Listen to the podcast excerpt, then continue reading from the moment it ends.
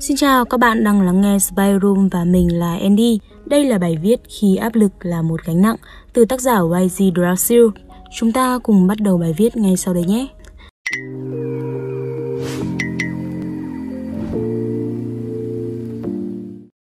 Tôi chỉ vừa xem xong video 7 phút, thời điểm xảy ra sự việc của cậu nam học sinh lớp 10 và vẫn còn bàng hoàng trong nửa tiếng sau đó. Và rồi tôi quyết định viết những dòng này như là một người con tâm sự tới những người sẽ, đã và đang trở thành phụ huynh của một hoặc nhiều đứa trẻ. Xin phải lưu ý rằng tôi viết những dòng này không phải đang chất vấn hay chỉ trích cha, mẹ hay gia đình của em. Theo cơ quan công an, nạn nhân có biểu hiện trầm cảm. Trước khi nhảy lầu, M có để lại đoạn thư tuyệt mệnh. Đây là nội dung trong báo Thanh niên chiều ngày 1 tháng 4 năm 2022. Lá thư tuyệt mệnh của M được viết trong cuốn tập chép bài của cậu, bởi bên trên là tiêu đề đầu tiên của môn địa lý, bài 28 địa lý ngành trồng trọt, và chỉ viết được 4 dòng, sau đó là vần thư cậu viết trước khi quyến sinh. Con rất xin lỗi vì hành động bồng bột của con sẽ hoặc đã làm. Thực sự thì cuộc sống cũng đã quá mỏi mệt rồi. Nó chẳng phải là suy nghĩ bộc phát lúc nóng giận mà là con đã nghĩ đến việc này từ rất lâu. Chỉ là tiếc, tiếc vì những suy nghĩ vu vơ, làm thế sẽ không gặp may và cũng tiếc còn có những người bạn. Nhưng con bỏ game lâu rồi, còn bao bài nhạc chưa nghe. Không hẳn là cuộc sống của con khổ sở, mà có thể chỉ là con tiêu cực quá, nhưng có ra sao thì kết quả vẫn vậy. Chuyện này có lẽ chả phải lỗi của ai ngoài con cả, giải bày nhanh thôi.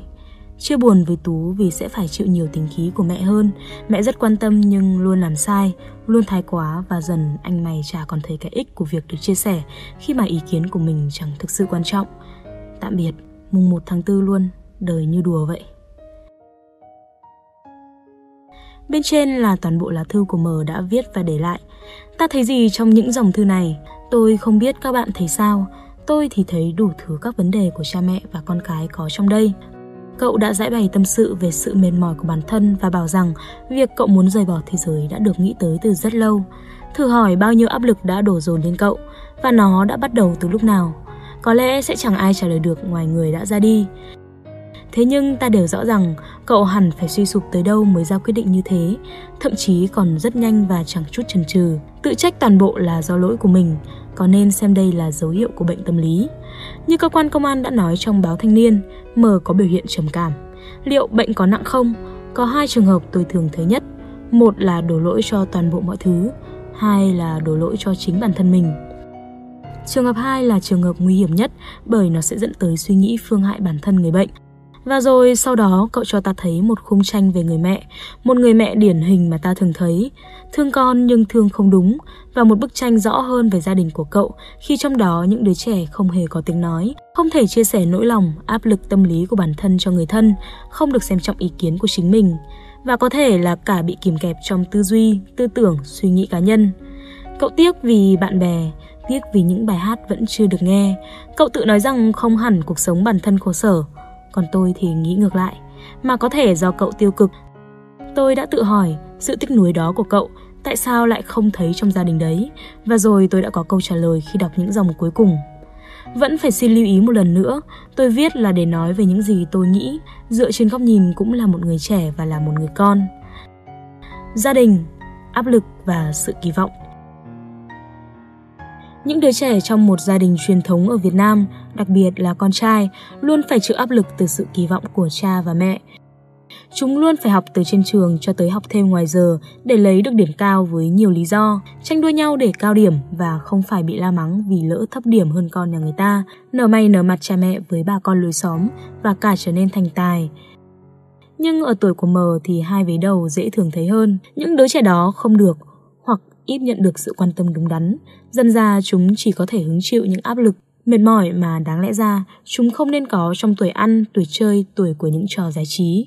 Chúng phải nghe lời cha mẹ học cắm mặt để có thể lấy những con điểm cao vút, theo định hướng bởi đứng sinh thành mà còn chẳng được tự quyết định cuộc sống của bản thân muốn gì, làm gì. Có những đứa trẻ bị bắt ép học theo ngành học cha mẹ muốn để thỏa mãn cho bản thân họ từ sĩ diện cho tới sự thống trị trong việc điều khiển con cái. Thứ mà rất có thể họ cũng đã phải chịu từ thế hệ đi trước. Thế hệ vẫn còn hằng hà xa số mang quan niệm tư tưởng nho giáo, sự kỳ vọng luôn tạo nên áp lực. Áp lực thì thường đi kèm với những suy nghĩ tiêu cực. Về ngoại cảnh, sự bức bối khi thấy bản thân chẳng khác nào một món đồ vật để cha mẹ uốn nắn. Khi nó đẹp, cha mẹ khoe ra với hàng xóm, người thân, còn gì hơn nữa để thỏa mãn cái tính sĩ diện của họ. Khoe ra mặt khác với việc để người khác tự hỏi về con mình. Tôi mong mọi người sẽ phân biệt rõ ràng việc này. Có những cha mẹ thích được thể hiện mình là một người nuôi con thành đạt qua điểm số mà nó đạt được trên trường thay vì ứng xử, đạo đức, kiến thức và đối nhân xử thế của nó. Bởi vì điểm số là thứ có thể thấy dễ dàng khi được sâu ra thay vì thứ phẩm chất bên trong, mà thậm chí cách dạy lễ nghĩa còn mang tính giáo điều và hình thức nặng, khi cần gấp thì dạy, theo kiểu đối phó thay vì thấm lâu dài. Giáo dục học hành, điểm số, kiến thức và học lực Giáo dục Việt Nam luôn là vấn đề nóng gây tranh cãi từ xưa tới nay và ta vẫn luôn tự hỏi khi nào thì guồng giáo dục mới thực sự được chạy đúng hướng và giúp cho con trẻ hiểu được nơi mà chúng thuộc về, bước đường mà chúng muốn đi. Thi cử, môn học, kiến thức hàn lâm, ta đều rõ giáo dục của Việt Nam như thế nào. Nó dập khuôn trong một khung xương nhất định của những môn học và áp lực điểm số. Cần phải 6,5 điểm tất cả các môn, điểm trung bình là 8 và trong đó có một trong ba môn, Anh văn, toán, ngữ văn. Trước đó thì không có Anh văn. Và ta có bao nhiêu môn học? Chưa cần đếm thì cũng đã thấy hơn chục môn học rồi. Nơi tôi học có tới 13 môn trải dài 3 năm học trung học phổ thông. Lâu lâu thì sẽ có môn hướng nghiệp mà tôi thấy làm khá qua loa chứ cũng không cặn kẽ gì. Điểm của bài kiểm tra khảo sát về xử lý tình huống, tự lên kế hoạch khi lập công ty riêng, tôi làm cùng với lớp dường như là khoảng đầu năm lớp 12 cho tới cuối năm thì vẫn chẳng thấy đâu. Một đứa trẻ phải học giỏi hàng chục môn học như thế, thể dục thì cũng cần phải đạt, và dù là trai hay gái, vẫn sẽ có những đứa trẻ mang thể trạng ốm yếu. Tôi tự hỏi rằng liệu có đứa trẻ học cực kỳ giỏi nào đã rơi mất loại giỏi chỉ vì hai chữ chưa đạt hay chưa? Tôi mong là không có. Và ta có nhận ra rằng rõ ràng là những đứa trẻ đã quá tải trong một thời gian cực kỳ dài. Và chớ trêu thay cái thời gian đó, tôi chỉ thấy nó ngày một kéo dài, khi thậm chí lớp 1 đã phải đi học thêm rất nhiều. Chưa kể tới việc ta đều biết rằng mỗi đứa trẻ có một khả năng, một loại thông minh khác nhau như là thế mạnh của chúng. Ta đâu thể bắt một con cá leo cây, một con khỉ bay lên trời hay một con chim bơi dưới nước. Thế nhưng như đã nói, việc học ở Việt Nam quá khủng bố với hàng trăm kiến thức mỗi năm. Thử hỏi liệu bạn có nhớ mình đã học gì vào năm lớp 6, 7, 8 hay 9? Ý tôi là tất cả các môn luôn đấy.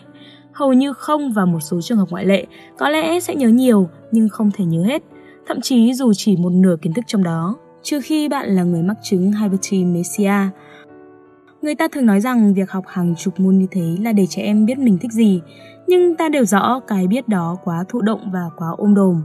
Liệu với áp lực học thêm, học tại trường, ngày đêm và cố gắng đạt, thậm chí chỉ là loại khá, ta có thể nhận ra bản thân mình muốn gì hay không? Điểm số thì khắt khe để có thể đạt học lực cao, kiến thức từ phổ thông tới hàn lâm thì ôm đồm vào nhau, chưa kể là những quyết sách của hội phụ huynh mà tôi không ủng hộ. Một ví dụ rõ ràng nhất là bằng khen, không bàn tới những bằng khen thi học sinh giỏi cấp huyện, tỉnh, thành phố mà bàn tới bằng khen tại lớp. Bằng khen học sinh giỏi nó tạo nên áp lực với những gia đình xem trọng thành tích con cái, cần có bằng khen. Và tất nhiên, thực tế có bao nhiêu sự tự hào khi cầm bằng khen. Học sinh có thể vui khi được nhận lúc đó, nhưng rồi theo thời gian nó cũng chỉ là tờ giấy. Còn với cha mẹ thì sao?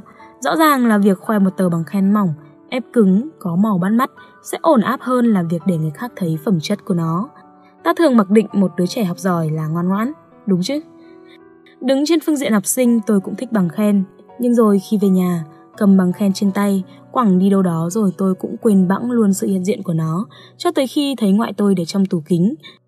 Lưu ý là gia đình tôi không đặt nặng chuyện học hành, đó là một sự may mắn của tôi. Xã hội, khi ta vẫn còn mù mờ tương lai. Không thể phủ nhận rằng có rất nhiều học sinh không biết bản thân sẽ học ngành gì sau khi tốt nghiệp đại học.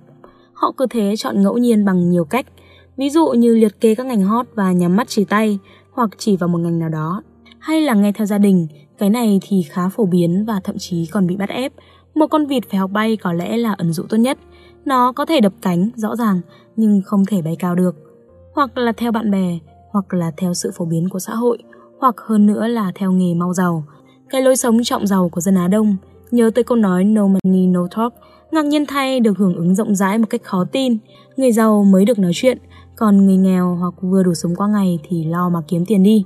Những ví dụ trên không biết đã đủ để phủ định quan điểm, việc học hàng chục môn như thế là để trẻ em biết mình thích gì dễ dàng hơn. Và đừng quên là thông minh âm nhạc chính là môn nhạc và thông minh thị giác chính là môn vẽ đã bị bỏ ra khỏi giáo trình sau khi lên trung học phổ thông. Có thể biện hộ rằng lớp 1 tới lớp 9 là đủ để trẻ em hiểu bản thân thích vẽ hoặc nhạc hay không.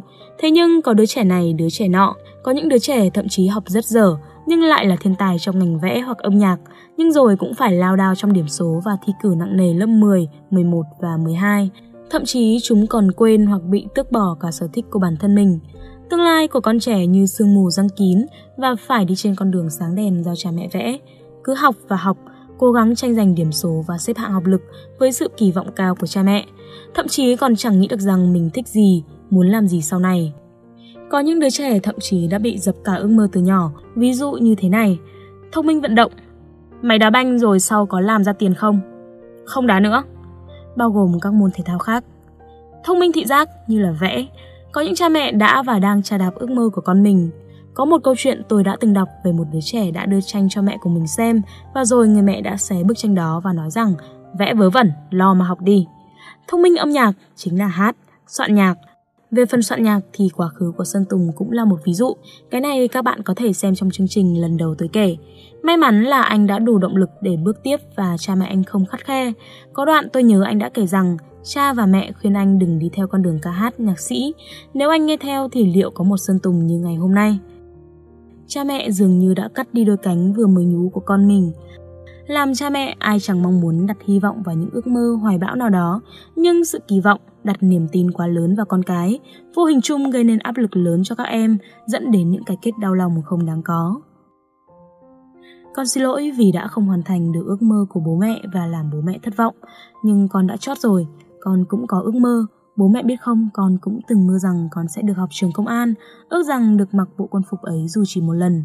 Nhưng con biết thực lực của con đến đâu. Con học không giỏi từ nhỏ chắc bố mẹ đã biết, nhưng con vẫn luôn nghĩ rằng phải cố gắng lên nếu không sẽ phụ bố mẹ, làm bố mẹ buồn. Nhưng con thật sự rất mệt, con mệt lắm, con buông xuôi tất cả, con không thể hoàn thành nó được. Một học sinh lớp 10 trường Nguyễn Khuyến nhảy lầu giống như mờ vì không thể vươn lên vị trí giỏi nhất khối. Đứa trẻ ấy có thể đã bằng tuổi mình nếu vẫn còn trên đời, mang khát vọng lớn lao chỉ để làm cha và mẹ vui lòng, vừa lòng với cái họ muốn, họ kỳ vọng ở con mình.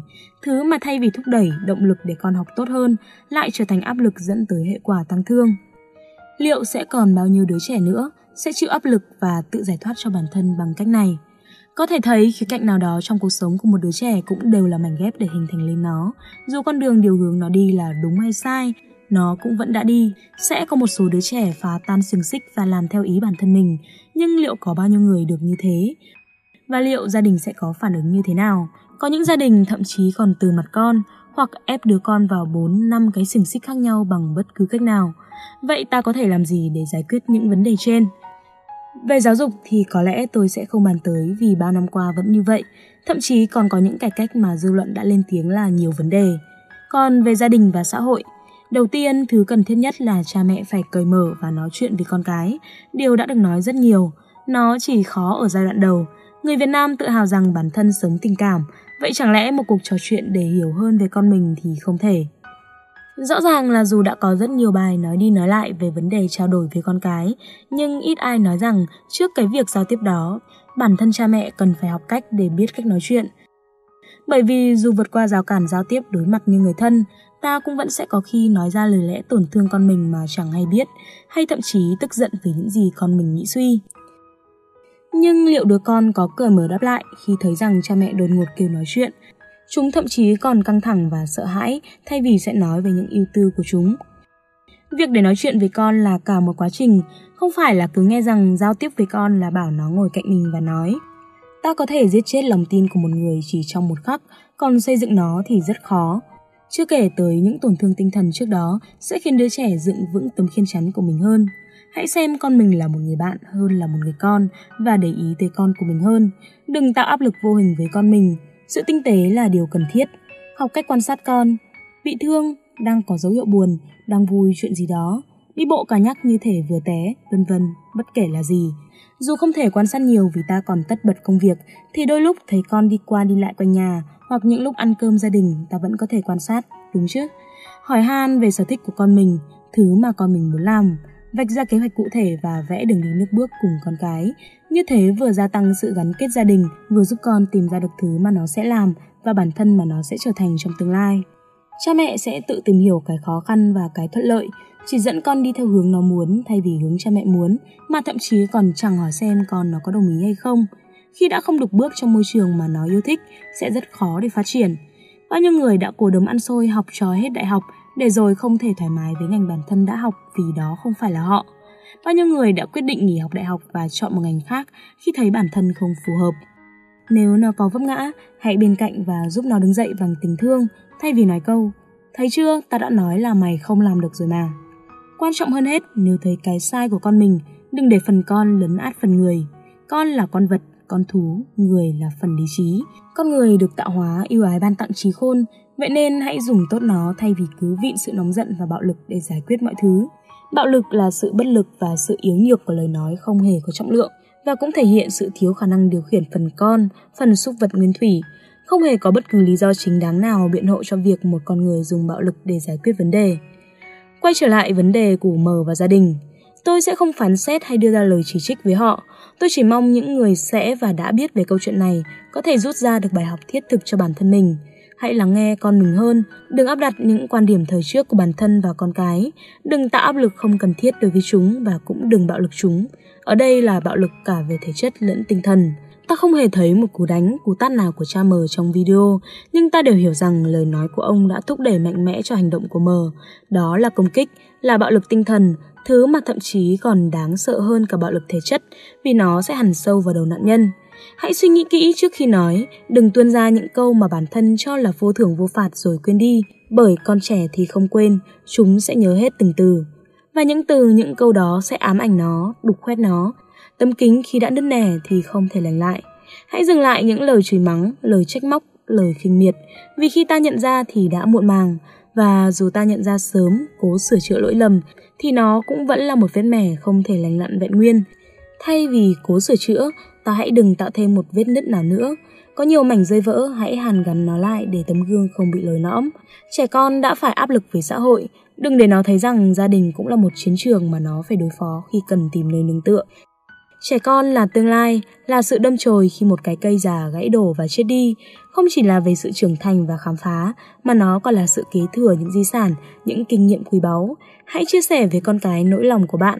Đừng nghĩ rằng con mình sẽ thấy bạn yếu đuối, mà chính xác hơn là bạn đã mạnh mẽ và dũng cảm tới cỡ nào mới dám chia sẻ cái góc yếu đuối trong lòng mình. Nó cũng sẽ tin tưởng và chia sẻ nỗi lòng của nó với bạn mà thôi. Đứa con cần thiết nhất là một hoặc một cặp phụ huynh có thể linh hoạt nghiêm khắc chỉ nó cái sai, nhưng cũng có thể là một người bạn để nó dám chia sẻ nỗi lòng của mình. Nó không cần một người điều khiển dối hay một người trang trí, uốn nắn búp bê xem nó là một món đồ vật. Còn về chuyện của gia đình mờ, người đã ra đi, tôi xin chia buồn với những người thân ở lại nếu họ có đọc được những dòng này. Tôi mong rằng mọi người sẽ có thể sớm vượt qua được khổ đau và hiểu hơn về con cái. Đừng để đứa con gái phải ám ảnh suốt đời vì cảnh anh trai mình đã làm vì những bức ép, những áp lực nặng nề từ gia đình. Có thể sẽ có những góc nhìn không được trọn vẹn hoặc mang tính cá nhân cao, chỉ mong là những ai đã đọc sẽ nhận xét không quá nặng nề. Con cũng cần thêm kinh nghiệm cho bản thân mình để có thể phát triển hơn. Tuổi trẻ luôn có một đặc quyền thiết yếu, đó là được quyền sai. Con của mọi người và cả con cũng cần sai để học cách tự đứng dậy sau thất bại của bản thân, để rồi sau đó sẽ trở nên mạnh mẽ hơn. Trên đây là toàn bộ những chia sẻ của tác giả trong bài viết Khi áp lực là một gánh nặng. Hy vọng các bạn sẽ thích video lần này. Đừng quên like, share và subscribe ủng hộ chúng mình. Và nếu các bạn thích những nội dung như trên thì hãy đăng nhập vào spyroom.com để tìm đọc thêm. Mình là Andy, xin chào và hẹn gặp lại.